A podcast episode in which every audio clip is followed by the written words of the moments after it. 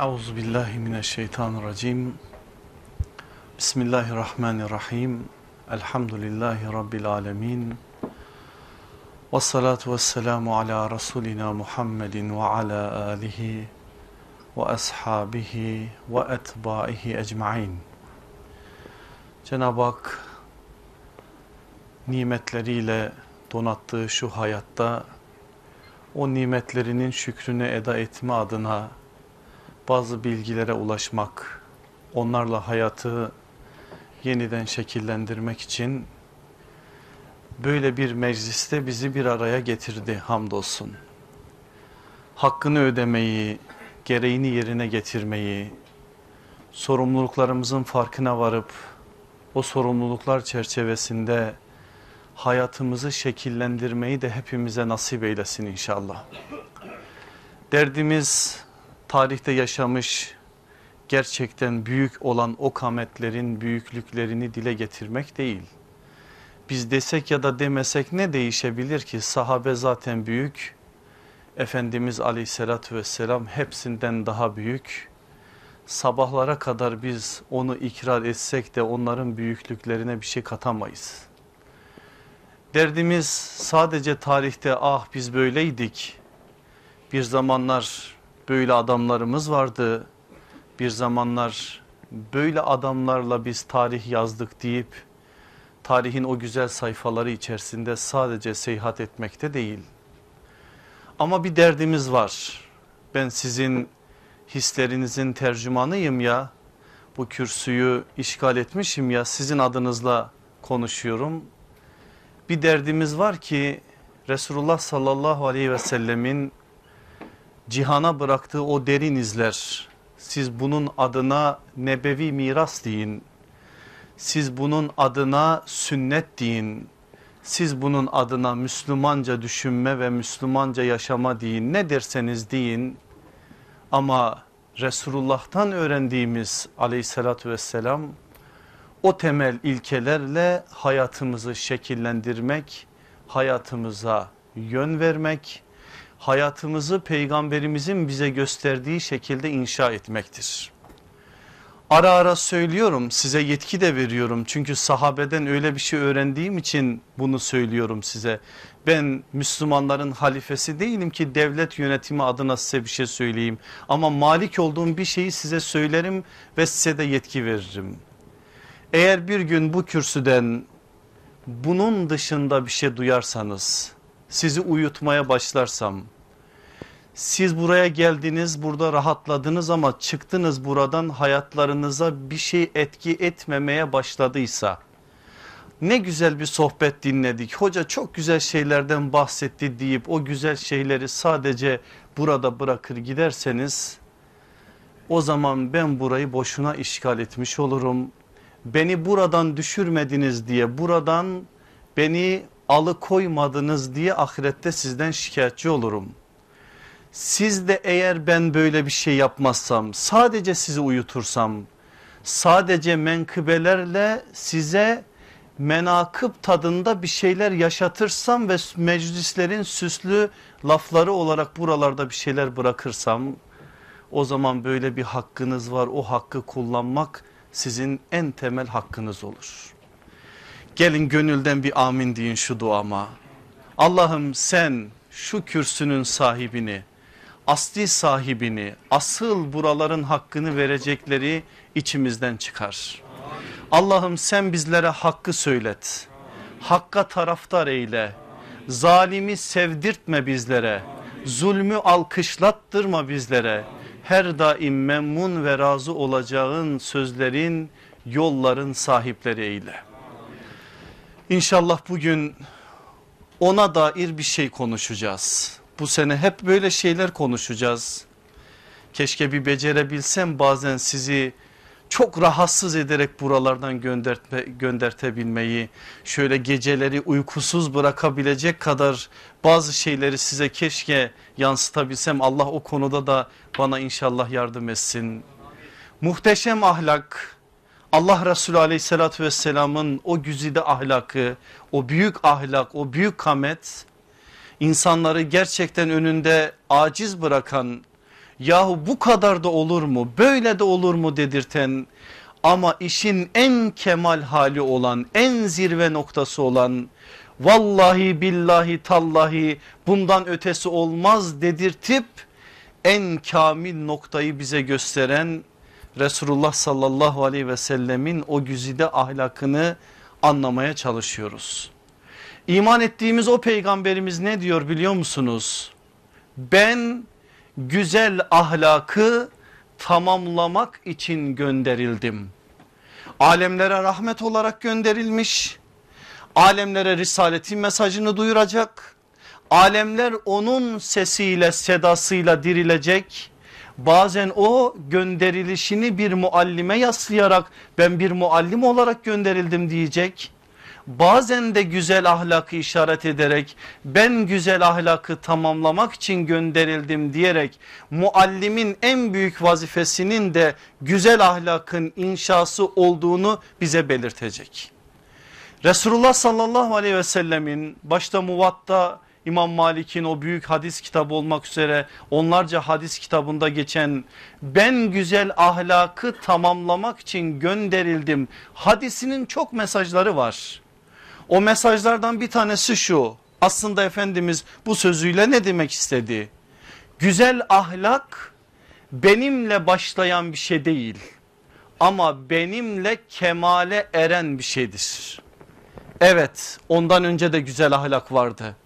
Cahiliye Arabının içerisinde de güzel ahlak vardı. Bazı güzel ahlaka ait tabloları biz bugün Mekke döneminde de Medine döneminde de imandan kitaptan bir haber olan insanların hayatlarından okuyoruz. Mesela cahiliye Arapları içerisinde kabul edelim ya da etmeyelim aileye karşı bir saygı vardı.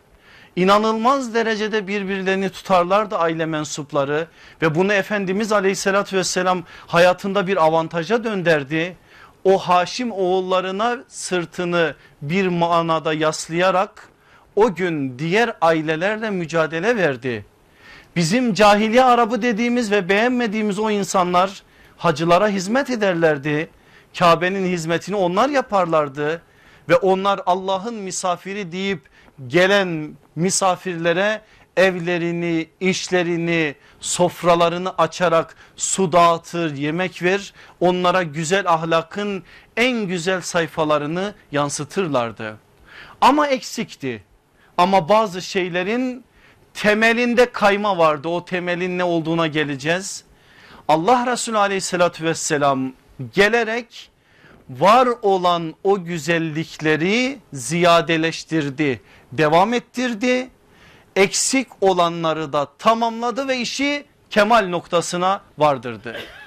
Bakın Resulullah sallallahu aleyhi ve sellemin o gün yaşadığı toplumla mücadelesinde toplumun içerisinde var olan adet, gelenek neyse onun adı artık o işlere karşı muamelesinde aynı tavır sergilediğini görmüyoruz. Efendimiz aleyhissalatü vesselam o gün cahiliye Arabının yaptığı bazı şeyleri ıslah etmiştir. Hastalık vardır içinde hafif bir elden geçirmiştir. Hastalıkları atmıştır, ıslah olmuştur ve onlar uygulanmıştır bazı şeyler vardır ki güzeldir özünde de güzeldi. Güzel olan şeye niye müdahale etsin Efendimiz? Onları ipka olarak bıraktı aynen öyle bıraktı. Bazı şeyler de vardı ki cahili Arabı onu güzel zannediyordu ama özünde yanlıştı. Efendimiz aleyhissalatü vesselam onları ilga etti. Tamamen kaldırdı. Attığı her adım güzel ahlakı tamamlama adına Resulullah sallallahu aleyhi ve sellemin aleme attığı bir imzaydı aslında. Hangi birini konuşursa konuşalım ahlak onunla kemale erdi.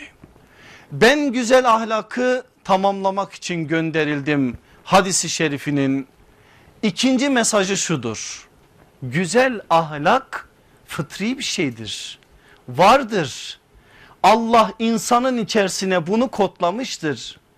İnsan süreç içerisinde bunu unutup üstünü örttüğü zaman peygamberler gelmiş Ey insan sen bunun için yaratılmadın özüne dön özünde fıtratında güzel şeyler var diyerek insanlığı kendi özüne kendi fıtratına çağırmıştır. Ve Efendimiz aleyhissalatü vesselam bu hadisiyle bunu beyan ediyor.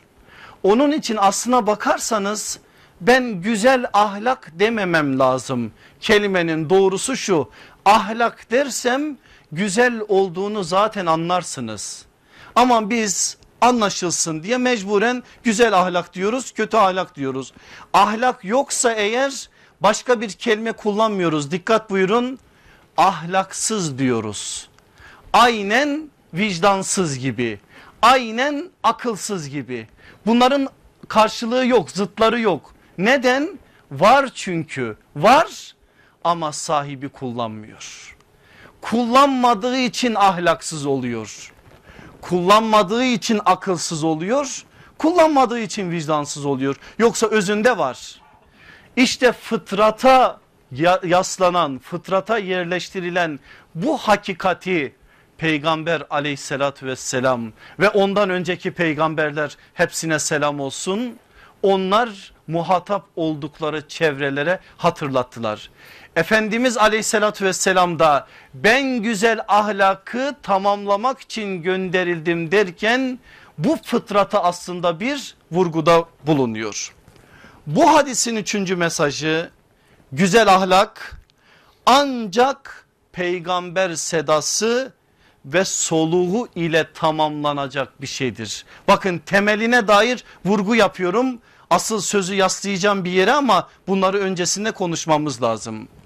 Toplum içerisinde bazı güzel gözüken güzel diye nitelenen bazı ahlaki vasıflar olabilir. Ama gerçekten bunun güzel olup olmadığını bir peygamberin dilinden duymakla hakikatine erebiliriz. İnsanların tamamının bir şeye güzel demesiyle o şey güzel olur mu? Bakın cahiliye Arabında şöyle bir mantık vardı. Hiçbir kan bağı olmayan, hiçbir hukuku olmayan birisini kendilerine evlat edinirlerdi. O evlatı evladı kendi öz evlatlarıymış gibi insanlara takdim ederlerdi. O insanın o evlat olarak yanlarına aldıkları insanın da onun ölümü ya da boşaması durumunda hanımıyla evlenmeyi kendilerine haram sayarlardı. Aynı cahiliye Arabı babalarının an, hanımlarıyla yani kendilerinin üvey anneleriyle babalarının boşaması ya da babalarının ölümünden sonra evlenmeyi helal sayarlardı. İşte size çarpık bir düşünce. Arap bunu söylüyor cahiliye Arabı. Evlatlığın hanımına karşı yaklaşımı bu. Kendi babasının hanımı üvey annesine karşı yaklaşımı bu. Ne yaptı İslam? Ne yaptı Kur'an? Tam tersini söyledi. Ve bunu da çok zor olmasına rağmen Resulullah sallallahu aleyhi ve sellemi tabir caiz ise eğer kurban seçerek onun üzerinden yüzyıllardır uygulanarak gelen artık kemikleşen bu kötü geleneği iptal etme adına onun üzerinden bu işi yaptı. Neyden bahsettiğimi anlıyorsunuz değil mi? Siz zaten biliyorsunuz hadiseyi. Zeyd bin Harise ya da o ana kadar ki ismiyle Ahzab suresindeki ilgili ayet inene kadar ki ifadesiyle Zeyd İbni Muhammed kiminle evliydi? Aleyhissalatü vesselam Efendimizin halasının kızı Zeynep binti Caş'la evlilik bozuldu ayetler indi münafıkların sözünü dinleme deyip peygamberimizi uyardı bu nikah gerçekleşti evlen dedi ve Ayşe anamız dedi ki Kur'an'dan en fazla peygamber aleyhissalatü vesselamı zorlayan ayetler bunlar oldu. Eğer bir ayeti gizleseydi peygamber bunu gizler, gizlerdi. O kadar zorladı ki ayetleri okuduğumuz zaman ne kadar zorlandığını çok rahat bir biçimde görüyoruz. Evlendi mi Zeynep validemizle? Evlendi. Ne dedi Ayşe anamız o evliliğin üzerine? Hepimizin nikahı yerde kıyıldı Zeynep'in nikahı gökte kıyıldı dedi. Niçin? o evliliği isteyen Rabbul Alemin olan Allah'tı da onun için. Zordu ama bir şeyi iptal etme adına bir hakikati ortaya çıkarma adına bu yapıldı. Dolayısıyla Efendimiz aleyhissalatü vesselam ben güzel ahlakı tamamlamak için gönderildim deyince bize bu mesajları veriyor. Peki bu mesajları veren Efendimiz aleyhissalatü vesselam ahlakın temelinin ne olduğunu da bize söylüyor mu? Söylüyor. Geçen dersi bıraktığım yerden sözü şimdi alıyorum. Buraya kadar oldu, olan kısım mukaddimeydi. Mukaddime böyleyse arkası nasıl gelecek diye korkmayın o da gidecek inşallah. Ama asıl burada sözü bıraktığım yer şurası olmuştu. Demiştim ki bu derslerde bir ayet bir rivayet kendimize serlevha edineceğiz ve o gölgede yürüyeceğiz. Ve inneke la ala hulukin azim muhakkak ki sen muhteşem bir ahlak üzeresin ve Ayşe anamızın kâne hulukuhul Kur'an onun ahlakı Kur'an'dı rivayeti. Bu ikisinin birbiriyle çatışmadığını evet Efendimiz nübüvvetten önce güzel ahlaka muhteşem bir ahlaka sahip olduğunu Kur'an'la birlikte bu işin en kemal noktasına vardığını aleyhissalatü vesselam efendimizin nübüvvet öncesi yaşadığı o muhteşem ahlakın daha sonra Kur'an ayetleri olduğunu Kur'an ayeti olarak inen bazı hakikatlerin de Resulullah'ın hayatına yaşayan Kur'an olarak intikal ettiğini söylemiştim. Birbiriyle böyle et tırnak gibi örtüşen ayrılmayan iki unsurdan bahsetmiştik. Hal böyle olunca bugün biz isterse satırlardaki Kur'an'ı okuyalım. İster hayatın içerisinde Kur'an nasıl hayata aktarılır diye bize örnek olan Efendimizin hayatına müracaat edelim. İster Kur'an-ı Kerim ister Kur'an-ı Mecid ister Kur'an-ı Hakim ki hepsi Kur'an'ın sıfatları biliyorsunuz. İsterseniz Efendimiz aleyhissalatü vesselamın yaşadığı hayat ki ona Kur'anul Hay dedik yaşayan Kur'an Kur'an'ı natık dedik konuşan Kur'an ikisi de bize muhteşem ahlakın özünü verir.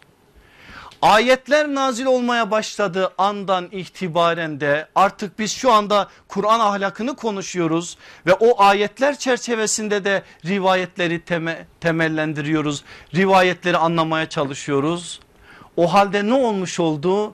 Ahlakın temeli Kur'an olmuş oldu. Ahlakın temeli Kur'an'dır demek ne demek anlıyorsunuz değil mi?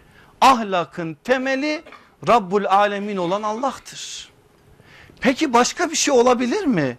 Yani ahlakın temeli Kur'an değil Allah değil de başka bir şey olabilir mi? Olabilir. Yasalar olur. Gelenek görenek olur milletin ayıp saydığı şeyler olur. Ama Allah olmasıyla yasa olması arasında Allah olmasıyla gelenek olması arasında çok büyük bir fark var. Nedir? Eğer Allah bir ahlaki hususiyeti nazara vermişse ayet olarak Efendimizin hayatında rivayet olarak bir Müslüman için bakanlar olmasıyla bakanların olmaması o işin yapılıp yapılmamasını etkiler mi? Etkilemez. Ama yasaysa eğer yasayı biraz gevşetirsin insanlar da gevşer. Gelenek görenek ayıp saymayan bir toplumun içerisine gidersin yapmazsın. Ama biz eğer Allah olarak belirlersek ahlakın temelini bize bakan olsun olmasın, gören olsun olmasın, biz yabancı bir yerde olalım, kendi ehlimizin arasında olalım Allahsa onu isteyen hiçbir şekilde onun uygulama noktasında hayatımızdan çıkması mümkün değildir. Bakın Resulullah sallallahu aleyhi ve sellemin Bukhari'nin iman babının üçüncü hadisini bu çerçeve üzerinden anlayalım. Ne diyor Efendimiz aleyhissalatü vesselam? İman 73 şubedir. İman 73 kısımdır. En üstü la ilahe illallah sözüdür. En altı en alt şubesi kısmı ise yolda insanlara eziyet veren, insanlara sıkıntı veren, eza veren bir engeli kaldırmaktır. Sözün devamı haya da imandandır. Haya imandandır sözüne geleceğiz onunla ilerleyen derslerde işimiz var onu unutmayın. Asıl buradan başka bir yere gelelim. Ne dedi aleyhissalatü vesselam Efendimiz? İmanın 73 şube olduğunu söyledi. Bu ilgisini çekiyor İslam alimlerinin biliyorsunuz Beyhaki'nin bu manada çok güzel bir kitabı var. Madem Resulullah 73 şube dedi imanı 73 şubeye ayırdı ve bunları hadisler ayetler çerçevesinde Şuabul İman isimli o güzel eserinde bizim nazarımıza verdi. Biz oralarla uğraşmayacağız aslında işin bir noktasında yoğunlaşacağız. En alt kısmı şubesi neymiş? İnsanlara eziyet veren bir nesneyi bir ezayı yoldan çekip almakmış. Peki ne demek istedi Efendimiz aleyhissalatü vesselam? Bu hadis çerçevesinde bir Müslüman çöpünü istediği yere atabilir mi? Hayır. Bir Müslüman arabasını istediği yere park edebilir mi? Hayır. Esnaftır o Müslüman benim dükkanımın önü ama orası kaldırım. Müslümanlar insanlar orayı kullanıyor.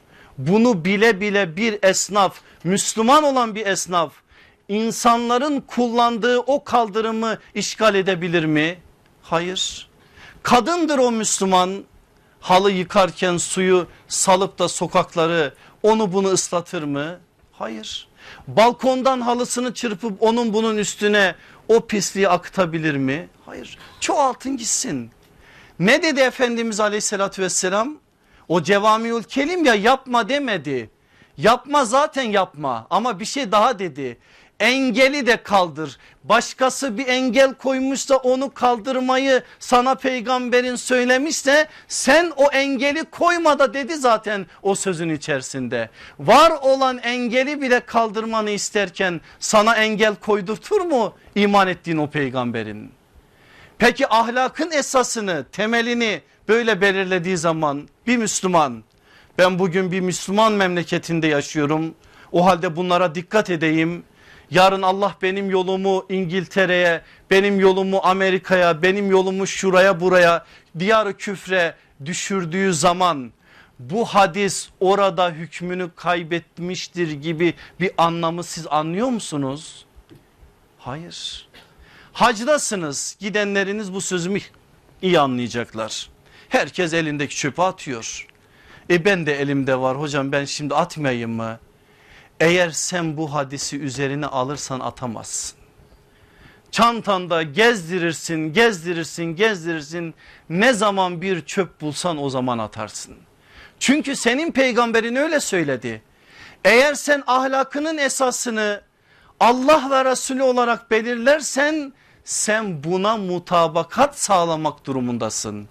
Gereği neyse onu yapmak durumundasın. İnsanların hepsinin uygulamaması senin için ne önemi var? Herkes bir şey yaparken ben de aynısını yapayım diye bir ön kabule sen girebilir misin? Böyle bir hakkın var mı? Senin peygamberin böyle söyledi ve bir esas belirledi. Artık sana düşen onun gereğini yerine getirmektir. Yeryüzünün neresinde olursa böyle mi hocam? Neresinde olursa böyle. Çünkü İnandığın değerler sana ne diyor biliyor musun?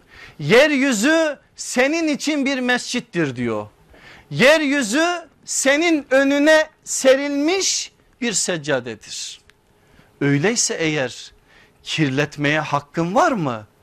Bakın böyle algıladığı için sahabe o kadar yol almalarına rağmen kilometrelerce yol yürümelerine rağmen ne kadar sıkıntılı haller görmelerine rağmen çiçeklere basmadan yürümüşler tarih bunun şahidi. O insanlar ki cahiliyenin karanlığında yetiştiler ama karıncalara dahi basmadan yürümeyi öğrendiler ve aleme öğrettiler. Vallahi ben çok hayret ediyorum muhakkak siz de hayret ediyorsunuz.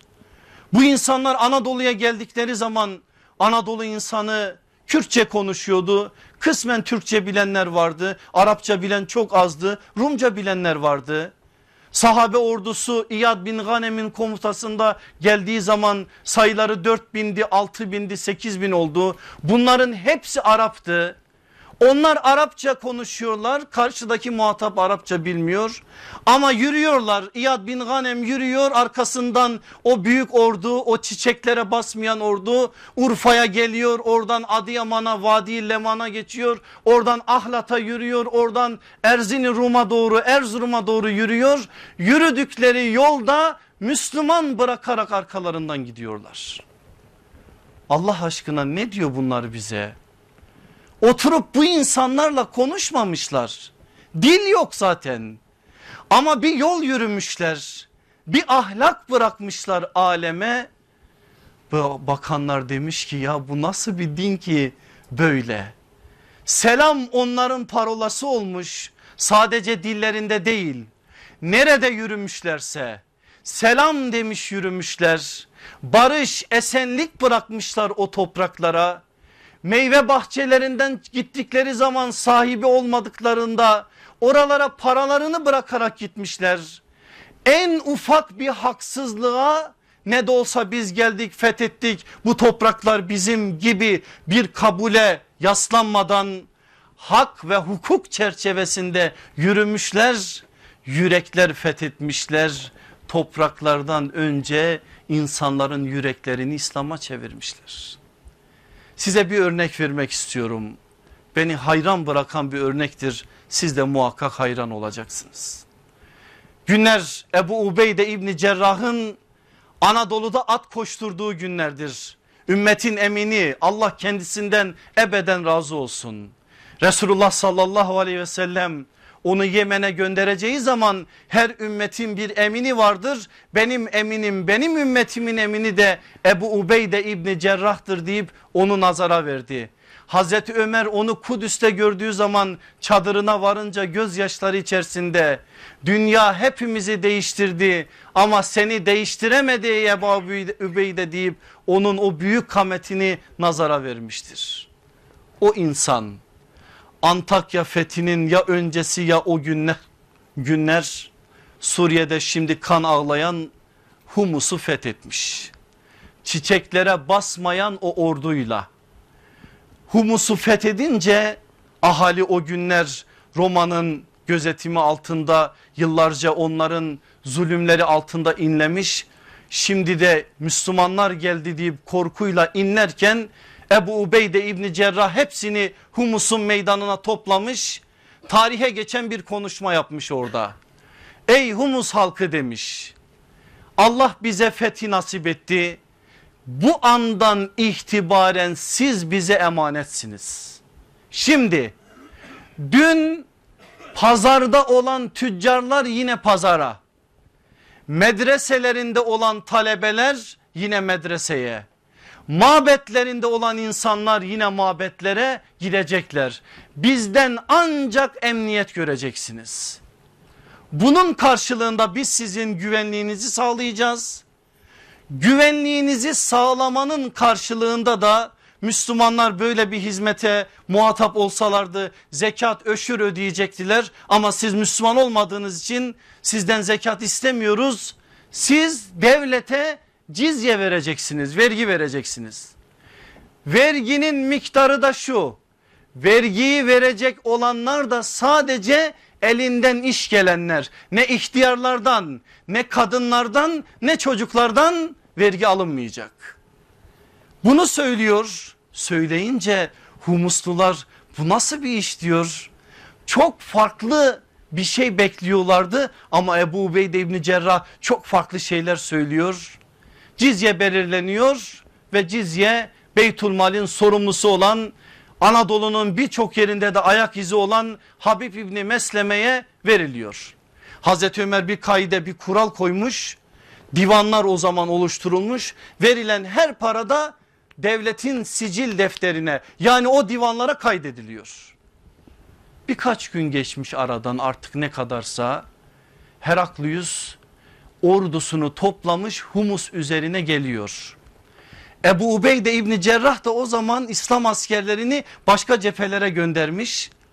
Bakmış ki Humus'u Heraklius'a karşı koruyamayacak. Bir daha Humus halkını toplamış meydana.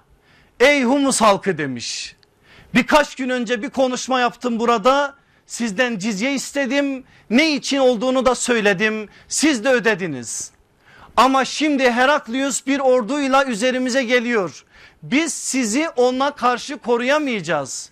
Onun için sizin ödediğiniz tüm vergileri gelip Habib İbni Mesleme'nin yanından alın. La ilahe illallah Muhammedun Resulullah. Söz budur humuslularda. Toprak fethedilirken yürekler kazanılmadan Ebu Ubeyde İbni Cerrah'ın ahlak adına koyduğu bu kametle yürekler imana kazanacak. Başka bir izahı var mı Allah aşkına? Gelin de hayran olmayın. Bunu yaptıran şey nedir? Bu ahlakın temelinde Kur'an var. Bu ahlakın temelinde Rabbul Alemin olan Allah var. Bu ahlakın temelinde o alemlere rahmet olarak gönderilen kutlu nebi var. Eğer öyleyse düşman olmuş dost olmuş sana zulmetmiş sana haksızlık etmiş akrabanmış yabancıymış dostummuş arkadaşımmış ya da başka biriymiş ne fark eder? Sen eğer ahlakının temelini Allah olarak belirledinse kaide kural ilke hassasiyet belli ise başka ne yapabilirsin ona uymak durumdasın. İşte Müslümanların yaptığı buydu ahlakın temeli Kur'an olduğu için böyle yürüdü. Bakın Kur'an'a Allah aşkına ne göreceksiniz bunun dışında? Ahlakın temeli Kur'ansa Kur'an'ın üzerinden konuşalım. Üç temel konu bahsedilir Kur'an'da. Üç ana esas. Tevhid, nübüvvet ve haşir. Üçünün de ahlakla birebir bağlantısı var. Ama Kur'an'ın ana konularını biraz daha açtıkları zaman tefsir alimleri diyelim ki bu üç maddeyi biraz açacaklar. Haşir maddesini, nübüvveti ve tevhidi. 10 maddeye çıkaracaklarsa Kur'an'ın ana konularını en başa yazacakları konulardan bir tanesi ahlaktır. Tercümanul Kur'an olan, ümmetin ilim okyanusu olan Hazreti Peygamber'in amcasının oğlu o büyük insan Abdullah İbni Abbas radıyallahu anhu onun bize söylediği bir söz var. Diyor ki din binası dört kattan oluşur. Din dediğiniz İslam dediğiniz bu yapıyı bir binaya benzetseniz dört kattan oluşur. Birinci katta akide var akaid inanç iman esasları. İkinci katta ne var? Ahlak var. Üçüncü katta ibadet var. Dördüncü katta muamelat var. Muamelat nedir? ibadet dışında olan konuların tamamıdır. Nikahtır, cihattır, kitaldir, ganimet hukukudur. Şudur budur. Dört katlı İslam binasının imandan sonra bazıları bunu değiştirirler.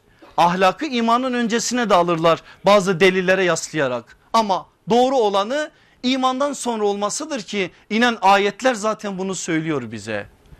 İmanın hemen arkasından konuşulan konu ahlaktır.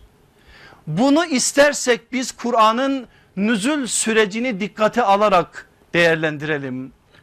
İstersek şu anda elimizdeki var olan musaf ki tertip sırasıdır. O tertip sırası da Cebrail'in Efendimiz'e bildirmesidir. Efendimiz'in de sahabeye bildirmesidir. Bazıları bunu da kabul etmez ama bu kardeşinizin kanaati öyledir. Çünkü o tertipte sürelerin birbirleriyle tenasübü bunu çok iyi bir biçimde bize verir. İster nüzül süreci ister tertip sırası hangisini dikkate alırsanız alın İbni Abbas'ın biraz önce söylediği o dört katı nazarımıza verir. Hadi beraber bir değerlendirelim. İlk inen ayet grubu hangisiydi? Söyleyin. Alak suresi ilk beş ayet. Ahlak var mı orada? Var. Hem de öyle ki bizi sarsacak düzeyde ayeti tek tek ele alsak birçok şey çıkarız. Ben genel bir şey söyleyeceğim. Orada ilk emir nedir? İkra mıdır? Yoksa ikra bismi rabbikellezi halak mıdır? Şimdi bazıları İslam ilme çok önem veriyor falan filan diye işte birilerine güzel göstermek için bunu konuşurken bunu da örnek verirler. Ama orada eksik bir şey var. Allah insanla ilk konuştuğu zaman arkadaş ikra demedi tek başına. O sözün devamı var. Sadece oku demedi ya ne dedi? Yaratan Rabbinin adıyla oku dedi. Eğer sen Rabbin adına okursan Allah adına okursan yani besmeleli okursan Allah'ın dediğini yapmış olursun. Yoksa istediğin kadar oku. O okumanın önünde besmele yok. Allah yoksa onun ismi ilim de değil zaten. Alak suresinin ilk beş ayetinde ahlakını öğretmiş bize. İlim ahlakı, talim ahlakı, alemlere muallim olarak gönderilen peygamberin bu işi nasıl yapacağını göstermiş o ilk beş ayet. Arkasından kalem süresi gelmiş. Geçen ders kısmen değindik. Zaten muhteşem ahlak ayeti de orada. Arkasından müzzemmil süresi gelmiş. Peygamberin şahsında şunu demiş. Gecelerini ihya etmezsen gündüzlerini inşa edemezsin. O inen ayetler dava adamının ahlakıdır aslında. Gecesi ancak imar olmuş olan dava adamı diyor aslında bize Müzzemmil suresi. Bilmem bu sözler bize bir şeyler söylüyor mu? Sonra Müddessir suresi nazil olmuş. Dava ahlakını öğretmiş. Önceki ayet grubu dava adamı sonraki Müddessir suresi bizzat dava ahlakını o ahlakın yani risalet davasının ahlakına dair bize söyleyeceğini söylemiş. Sonra Fatiha suresi gelmiş aynı. Sonra Duha suresi gelmiş aynı. Yürümüş de yürümüş ayetler. İlk 6 yıl Darul Erkam çalışmasını yaparken ben o ayetleri onun için mecburen tespit ettim. Nihai bir tespit değil ama inşallah nihai bir noktaya yakındır. İlk 6 yılda inen ayet sayısı 3104. Ne demek bu? Kur'an'ın yarısı. Hacim itibariyle değil çünkü Mekki süreler kısadır. Medeni süreler uzun. Ama neredeyse Kur'an'ın yüzde yirmisi ilk 6 yılda inmiş. Peki ne diyor Rabbimiz? Ne diyor mesela? İçkiyi haram kılmış mı ilk 6 yıl? Hayır. Faizi haram kılmış mı? Hayır. Kısasa ait hükümleri beyan etmiş mi? Hayır. Affedersiniz domuz etini, leşi, kanı haram kılmış mı? Hayır. Hacca ait bir şeyler söylemiş mi? Hayır. Ezana dair, cuma namazına dair, nikaha dair bir şeyler söylemiş mi? Hayır. Tesettürü söylemiş mi? Hayır. Daha da uzatalım mı? Burada bırakalım. Bunların hepsini medeni dönemde Medine döneminde söyleyecek. Peki 6 yılda inen 3104 ayet neden bahsetmiş? Hadi siz söyleyin. Namaz, ahlak, akide başka da bir şey değil. Bakın eğer yanlışım varsa beni uyarın. Peki namazın söylenmesi ibadetlerin birçoğu geriye bırakılırken namazın öne alınmasının bir hikmeti var mı? Var. Namazın hikmeti neyse onun hikmeti de o. Nedir namazın hikmeti? İnne salate tenha anil fahşai vel münker.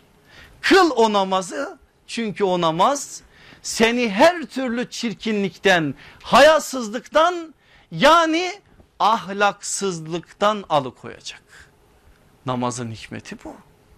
Onun için Efendimiz'e sahabe geliyor diyor ki ya Resulallah falanca hem namaz kılıyor hem de hayatında bir sürü şey var bizim gibi. İnşallah bizim akıbetimiz de o sahabi gibi, gibi, gibi olur. Ne diyor Efendimiz biliyor musunuz? Onu bir bırakın kendi haline. Eğer gerçek manada namazı kılıyorsa o o halden kurtulacak. Mecmuul Zevaid'den bir hadis aktarayım size tam vererek Enes bin Malik rivayet ediyor. Ensardan bir genci şikayet ediyorlar. Ensardan bir genç sahabenin eda, ede, edebi böyle eğer olumsuz bir tablo aktaracaklarsa falandır filandır muhacirdir ensardır isim yoktur. Ama anlatılan şey Cüleybib'e çok benziyor radıyallahu an. Diyorlar ki ya Resulallah ensardan şu gencin dili de eli de rahat durmuyor. Ne yaptığını artık siz tahayyül edin. Ama namaz da kılıyor. Efendimiz diyor ki o genci bırakın. Eğer gerçek manada kılıyorsa namazı o namaz onu kötülükten alıkoyacak. Bir müddet sonra geliyor Ensar ya da Enes bin Malik artık kimse ya Resulallah vallahi dediğin gibi oldu. Efendimiz diyor ki ben size dememiş miydim? Başka bir hadise aktarılıyor kaynaklarda. Sahabeden birini yine şikayet ediyorlar. Ya Resulallah diyorlar falanca zat bizimle gündüz namaz kılıyor gece ise hırsızlık yapıyor. Aleyhissalatü vesselam Efendimiz aynı şeyi ona söylüyor. Onu bırakın eğer o gerçek manada namaz kılıyorsa o kötülükten alıkonulacak. Ve bir müddet sonra onun müjdesi de geliyor. Size çağımızdan bir örnek vereyim. Muhammed Hamidullah'ı hepiniz bilirsiniz. Allah kendisine rahmet eylesin. Mahmut Topbaş hocayı da bilirsiniz. Allah ona da rahmet eylesin ve uzun ömür versin. Biliyorsunuz sağlara da rahmet dilenir. O anlattı ben de ondan duydum. Hamidullah Hoca Fransa'dayken birinin hidayetine vesile oluyor. Fransız bir bilim adamı bir hanım. Hanım dinliyor hocadan dinlediklerini İslam'a gönlü kayıyor. Müslüman olmaya karar veriyor ve hocayla bir gün görüşmeye geliyor. Hocam diyor her şey tamam her şey dediğin gibi ama ben şu domuz etinden bir türlü kendimi alıkoyamayacağım. Ne yapsam bir türlü onu haram sayamıyorum diyor. Yılların birikimi. Hoca ne diyor biliyor musunuz? Sen namazı kıl domuzu da ye. Eğer benim inandığım Rabbim doğru söylüyorsa ki ben doğru söylediğine inanıyorum. Bir gün gelecek o namaz o domuzu kovacak. Ve bir müddet sonra o hanım da gelip o müjdeyi veriyor. Bu böyledir ahlakın anlatıldığı o ayet grupları içerisinde ısrarla ve tekrarla namaza vurgu yapılması bundan dolayıdır. Ve işin bidayetinde işi sağlam olarak sağlam edinerek yürütülmesi de bunundan dolayıdır başka bir sebebi yok. Ama ayetlerin geneline baktığımız zaman zaten özel olarak ahlaka vurgu yapan ayetleri de görüyoruz. Peki biz tertip sırasına gelsek şimdi biz Fatihatül kitaptan kitabın kapağını açar açmaz karşılaşıyoruz. Fatiha bize ne veriyor? Çok şey de özel olarak bize ahlak çerçevesinde ne veriyor? Aslında her gün namazlarda okuduğumuz o Fatiha sırat-ı mustakim diye yakaran bize o ayetler bir şey söylüyor bize. Ne diyor biliyor musunuz? Ey insan sen bu hayatta bir yolcusun. O halde yol ahlakını, yolcu ahlakını, yolculuk ahlakını bakın üç kavram kullandım dikkat edin bunlara. Yol ahlakını, yolculuk ahlakını, yolcu ahlakını iyice kuşan ki bu yolda yürüyebilesin. Fatiha'nın verdiği temel mesaj bu. İlerliyorsunuz sizi Bakara suresinin ilk beş ayeti karşılıyor. Yola çıktınız ya yola revan oldunuz. İlk beş ayet Bakara'nın ne diyor? Mümin ahlakı elif la mim zalikel kitabu la reybe fih diyor. Mümin ahlakını nazarımıza veriyor. Beş ayetle işin özünü bize söylüyor. Arkasından innellezine keferu diyor iki ayetle münkir ahlakını inkarcı ahlakını nazarımıza veriyor. Arkasından ve minen nasi diyor 14 ayetle münafıkın ahlakını bize veriyor. Ne dedi Kur'an? Dedi ki aslında ey insan sen hani bir insanlık tarihi okuyacaksın ya hem geçmişin hem geleceğin hem de kendinin tarihini okuyacaksın ya bil ki bu serüvende üç tane aktör var. Mümin, münkir, münafık. En tehlikelisi de münafık olduğu için 14 ayette münafık. Üçünü bil ki yola çıktığın zaman o yolda en'amte aleyhim o nimet verilenler gibi doğru yolun doğru bir biçimde yolcusu olasın. Gayril mağdubi aleyhim sapanların gazaba uğrayanların değil veleddalin dalalete düşenlerin de değil öncesinde nimet verilenlerin yoluna nimet verilenlerin o dümdüz olan sırat-ı mustakimine ulaşasın. Ne söylüyormuş Kur'an anlıyoruz değil mi? Okuyun Bakara'yı baştan sona bundan başka bir şey mi var? Bakara suresi ekseninde Yahudiler vardır evet ama başından sonuna kadar bize anlattığı şeyler sözü dönderip dolaştırıp dönderip dolaştırıp getirdiği yer ahlaktır. Ali İmran'da biz Hristiyanlar okuruz büyük bir oranda ve Uhud'daki müminleri okuruz. Bütün okuduğumuz o ayetler de bize ahlak ahlak der durur. Bu kadar ahlaka vurgu var ve biz bu kadar konuşuyoruz. Halimiz niye böyle de diye ben size sorayım siz onun cevabını verin. Acaba konuşmayıp da sadece yaşasay mıydık? Ya, yoksa başka bir yol mu var bu yoldaki biz bir türlü o yola ulaşamadık. O da işin üzerinde durmamız gereken bir konu. Aziz kardeşlerim işte Kur'an'ın ahlakın temeli olması bize bu mesajları verirken aslında bir yönüyle de ahlakın hayatımızda durması gereken yerinin neresi olduğunu da nazarımıza verir.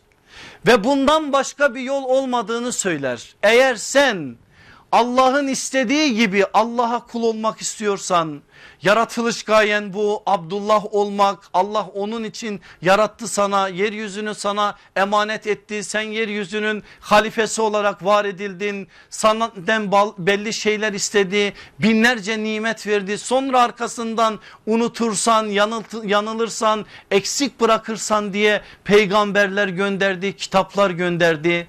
Halen bunca şeye rağmen sen bunlardan almayacaksan başka nereden alacaksın Allah aşkına? Ahlakın temelinde bunların olduğunu bilirsen eğer nerede olursan ol hayatın hangi alanında olursan ol başka bir yola saplanmadan yürümek durumundasın. Çünkü senin iman ettiğin peygamberin o muhteşem ahlakıyla böyle bir kamet ortaya koydu gitti. Allah aşkına gelin bir Mekke'ye gidelim bir de Bedre gelelim. İki tablo üzerinden ben bu meseleye somut örnek vererek sözümü toparlayayım.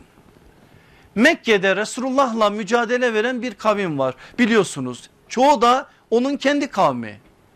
Böyle olmasına rağmen 13 yıl yüzlerce sıkıntıyla karşı karşıya kalmasına rağmen siz Resulullah'ın şahsiyetini hedef alan haşa yalancıdır, haşa sihirbazdır, haşa kahindir, haşa yüz binlerce kez haşa düzenbazdır, haşa şudur budur gibi bir ifadeyle dostların dilinden değil düşmanların dilinden karşılaştınız mı? Hayır. Ne dedilerse dediler ama bunları diyemediler. Göksümüzü gere gere şunu da söyleyebiliriz çok rahat bir biçimde. Vallahi billahi Allah Resulüne iman eden o güzide insanlardan birine de bu sözlerden birini söyleyemediler. Hayatları ortada kametleri ortada merak eden açsın baksın. Mekke'de bir tablo veriyorum gözünüzün önüne. Darun Nedve'de oturmuşlar. Adını bildiğiniz bütün İslam düşmanları o mecliste. Ebu Cehil orada, Ebu Leheb orada, Utbe orada, Şeybe orada, Übey İbni Halef orada, Ümeyye İbni Halef orada, Mutim İbni Adi orada, Ebul Buhturi İbni Şam orada adını bildiğiniz hepsini sayın. Bir tane daha var. O orijinal birisi Nadir İbni Haris de orada. Neden orijinal? Şu ifademi mübalağa saymayın inanın ki öyle. Asr-ı Saadet'in medya patronlarından birisi o. Ve İslam'ın sesini kısmı adına 40 tane film çeviren birisi. Öyle ki öyle şeyler yaptı ki ne yaptığını, yaptığını Resulullah'ın ona verdiği cezadan da anlayın. Bedir'de esir olarak alınmasına rağmen Medine'ye doğru yürünürken Hazreti Ali'ye emredecek 70 tane esirin içerisinden o çıkarılacak ve o orada infaz edilecek. Çünkü adamın ıslah olacağı yok belli.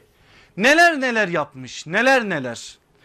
Efendimizin ve İslam'ın sesini kısmı adına Mekke'de çevirmediği film yok. Film ifadesini de özellikle kullanıyorum. Mesela açın onu anlatan kitaplara bakın teferruatlarını göreceksiniz. Mekke'de ilk kez canlandırmayla kıssa okuyan adam bu. Canlandırmayla kıssadan ne anlıyorsunuz? Tiyatro çeviriyor adam. Ut çalıyor fon müziği eşliğinde Muhammed'i dinlemeyin o size hikaye anlatıyor ben ondan daha güzelini anlatıyorum. Gelin beni dinleyin deyip insanları kendine davet ediyor. Şimdi söyleyeceğim şey de size çok tanıdık gelecek. Anlatıyor kıssaları öyle bir noktaya geliyor ki mesela adam o anlattığı kıssada çekmiş kılıcı vuracak birinin başını koparacak orada işi bitiriyor. Diyor ki arkası bir dahaki sefere. İnsanlar günlerce onun anlattığı kıssalarla zihinleri meşgul oluyor. Ne anlattım size anladınız değil mi? Sanki bugünü anlattım ama o gün de var aynı dert. Böyle bir adam Nadir İbni Haris ve bu adam o mecliste İslam'ın sesi Mekke'nin sokaklarında yavaş yavaş duyulmaya başlanmış. Nasıl kısalım o sesi diye konuşuyorlar. Herkes görüş beyan etmiş en son söz ona gelmiş. Kalkıyor ayağa ve Mekkelilere hitaben konuşuyor. Ey Kureş halkı diyor siz öyle biriyle karşı karşıyasınız ki onun 40 yıllık hayatını çok iyi biliyorsunuz. Öyle bir şey söyleyin ki hem kendiniz inanın buna hem de başkasını inandırın. Siz şimdiye kadar onun herhangi bir kehanetine şahit oldunuz mu? Hayır diyorlar. O halde nasıl kahin diyeceksiniz? Siz şimdiye kadar onun şiir okuduğuna şahit oldunuz mu? Hayır diyorlar. Peki nasıl şair diyeceksiniz? Siz şimdiye kadar onun bir sihir ortaya koyduğunu gördünüz mü? Hayır. Peki nasıl sihirbaz diyeceksiniz? Öyle bir şey söyleyin ki siz de inanın halkı da inandırın. Ya şu söz siz şimdiye kadar onun yalanına şahit oldunuz mu ki ona yalancı diyeceksiniz? Düşmanı aciz bırakan bir ahlaktan bahsediyorum. Neden muhteşem ahlak anlıyorsunuz değil mi? Gelin de bu ihtişamın önünde siz diz çöküp Muhammedun Resulullah demeyin. Onun o ahlakını dostları değil düşmanları ve İslam'ın bidayetinde böyle resmediyorlar. Düşünüyorlar, düşünüyorlar, düşünüyorlar bir şey bulamıyorlar. İhtimal Ebu Cehil kalkıyor ayağı ve şunu söylüyor. O halde şöyle diyelim. Diyelim ki öyle sihirli sözler söylüyor ki kişiyi ailesinden evladı anasından babasından dostu dostundan koparıyor. Söz doğru mu? Doğru ama büyülü sözler değil hakikat o. Kur'an konuşuyor konuştukça Kur'an sahabenin dilinden konuşuldukça Resulullah'ın dilinden duyuldukça etkiliyor insanları. Mus'ab'ı anasına Sad bin Ebi Vakkas'ı anasına Osman'ı ailesine Ali'yi kardeşlerine düşman ediyor. Bu söz böyle bir söz. Yani olmayanı söylemediler. Olanı söylediler. Olanın resmedilmesinin Müslümanlara ne zararı var? Siz bu örnek üzerinden alın. Düşmanların itirafını ve muhteşem ahlak ne demekmiş böyle anlayın. Gelin bir de bir Bedre gidelim. Efendimiz alal acele Bedre çıkmış. İki tane sahabi var. İkisi de bambaşka. Biri baba biri oğul. Oğul Huzeyfe İbni Yeman çok iyi tanıyorsunuz. Babası da o günler yaşı 80'e varmış Huseyl İbni Cabir. Niye Huseyl babasına nispeten anılmaz Huzeyfe de Huzeyfe İbni Yeman diye anılır. Yemen kabilesinden olduğu için Yemani nispetiyle bilinir. Bilal Medine sokaklarında Bedir için asker istediği zaman baba oğul ticari maksatla Medine'nin dışındalar. 313 askeri alıp çıkıyor Efendimiz Bedre doğru. Baba oğul arkadan geliyorlar Medine'ye. Duyuyorlar ki Efendimiz çıkmış. Hemen hiç durmadan ne baba o yaşına ne Huzeyfe o yaşına biri genç biri ihtiyar hemen Resulullah'ın arkasına yetişme adına çıkıyorlar yola ama yolu karıştırıyorlar. Müslümanlardan önce Mekke müşrikleri bunları tutukluyor. Ebu Cehil'in önüne getiriliyor, getiriliyor. Ebu Cehil soruyor. Siz kimsiniz diyor.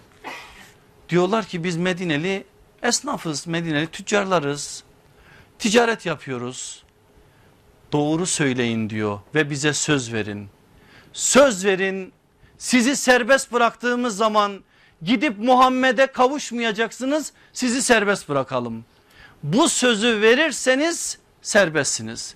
Ve o iki Müslüman baba oğul iki sahabi harp hiledir ya düşmanın elinde kalmaktansa Müslümanlara yetişecekler söz diyorlar. Bizi bırakın biz çıkıp Medine'ye gideceğiz. Bırakıyorlar bunlar arka bir yoldan tekrardan Efendimizin huzuruna girmek için geliyorlar. Aleyhissalatü vesselam Efendimizin o andaki halini de Hazreti Ebu Bekir bize anlatıyor. 313 sahabi bir tarafta karşı tarafta 950 Mekke müşriği. Müslümanların sadece iki atı var. Bunları özellikle söylüyorum kıyas yapasınız diye. Bir tarafta Zübeyir bin Avvam bir tarafta Miktat İbni Esved. Efendimiz o iki atlıyı sağa sola çıkarmış. Karşı tarafta 200 at var karşı tarafın savaş teçhizatı adına neleri neleri var Müslümanlar onlardan mahrum böyle bir savaş ortamı var Efendimiz de o anda şu anda Ariş Mescidi olan yerde çadırını kurdurmuş. Çadırın içerisinde beşer olarak yaptığını yapmış. Yani şu ellerin yapacaklarını yapmış. Şimdi de ellerini duaya kaldırmış. O halini anlatıyor Hazreti Ebu Bekir bize. Bakın biz bugün hadis kitaplarını açıp duada eller nasıl kaldırılır noktasında bir arama yaptığımız zaman Resulullah'ın ellerini muhtelif şekilde kaldırdığına şahit oluruz. Eller böyle kalkmıştır, eller böyle kalkmıştır, eller şöyle kalkmıştır, eller şöyle kalkmıştır ama eller tek bir yerde şöyle kalkmıştır. Tek bir yerde. Şöyle dua ediyor Efendimiz. Düşünebiliyor musunuz? İşin o vardığı noktayı buradan anlayın. Ve öyle bir yakarıyor ki Efendimiz sırtından cübbesi düşüyor. Dayanamıyor Hazreti Ebu Bekir çadıra gidiyor. Ya Resulallah diyor kendini helak ettin diyor. Nedir bu yakarış? Sonra müjde gelecek daha sonra Efendimiz öyle rahatlayacak. Eller böyleyken Resulullah'ın dilinden dökülen ney? Allah'ım diyecek. Eğer sen şu bir avuç iman insanını iman askerini helak edersen yeryüzünde sana ibadet edecek kimse kalmayacak. Bana vaadini ulaştır, bana vaadini eriştir deyip dua dua yakarıyor Efendimiz. Dua bitiyor, gözyaşları siliniyor, Efendimiz dışarıya çıkıyor. Huzeyfe ve babası Huseyl karşısında. Ya Resulallah kandırdık diyor onları. Huzeyfe anlatıyor. Başımızdan şöyle şöyle bir hadise geçti. Ne demiştir Müslüman senin iman ettiğin peygamberin? Olayı size resmettim. Bir savaş karşıda kılıçlar kullanacak. Biraz sonra kelleler verilecek kelleler alınacak. Ama bir şey öğretecek bizim iman ettiğimiz o peygamber. Ve inneke la ala hulukin azim bu neymiş? Onun ahlakı Kur'an'dı sözü ne demekmiş bunu öğretecek. Ve o anda Huzeyfe'ye söylenen söz şu olacak. Çabuk Medine'ye geri dönün. Biz her şart ve durumda düşman bile olsa verilen sözü yerine getirmekle emrolunduk. Muhammedun Resulullah işte bu. Düşmana savaşın meydanında verilmiş bir söze karşı iman ettiğimiz peygamberimizin tavrı bu. Peki sen dosta karşı böyle değilsin. Ben sana söz veriyorum gel diyorum yanıma ne zaman? Öğleden sonra öğleden sonra var orada ikindiye kadar 4 saat bekle beni ne olacak ki? Bu mu? İman ettiğimiz peygamberimiz bunu mu dedi bize? Biz hikaye mi okuyoruz Allah aşkına? Bir genç cahiliye döneminde bekletiyor peygamberi burada. Üç gün oraya gidip geliyor senin iman ettiğin peygamberin. Siz hikaye mi dinliyorsunuz bunları dinleyince? Ya sen esnafsın mal aldın. Dedin ki bir hafta sonra getireceğim. Bir hafta üç hafta oldu, üç hafta üç ay oldu, üç sene oldu. E gelip adam parasını istediğin zaman da ya Müslüman sen de çok düşmüşsün bu paranın dünyanın peşine deyip bir de alay etmişsin. Eğer senin iman ettiğin peygamberin senin bu sözünü duysaydı sana ne derdi? Hiç onu üzerine alıp muhasebesini yaptın mı? Bu muhteşem ahlak dersleri ben dedim ya eğer başta beni benim nefsimi benim asi nefsimi sonra da sizi adam etmezse ben başka bir adamlık yolu da bilmiyorum. Allah bu hakikatleri duyup hayatlarına aktaran şu nebevi solukla şu nebevi sedayla şu nebevi sesle adam olmayı hepimize nasip eylesin. Rabbim peygamber aleyhissalatü vesselamın ve onun pak ashabının yolundan izinden bizleri ayırmasın inşallah. Velhamdülillahi Rabbil alemin. El Fatiha.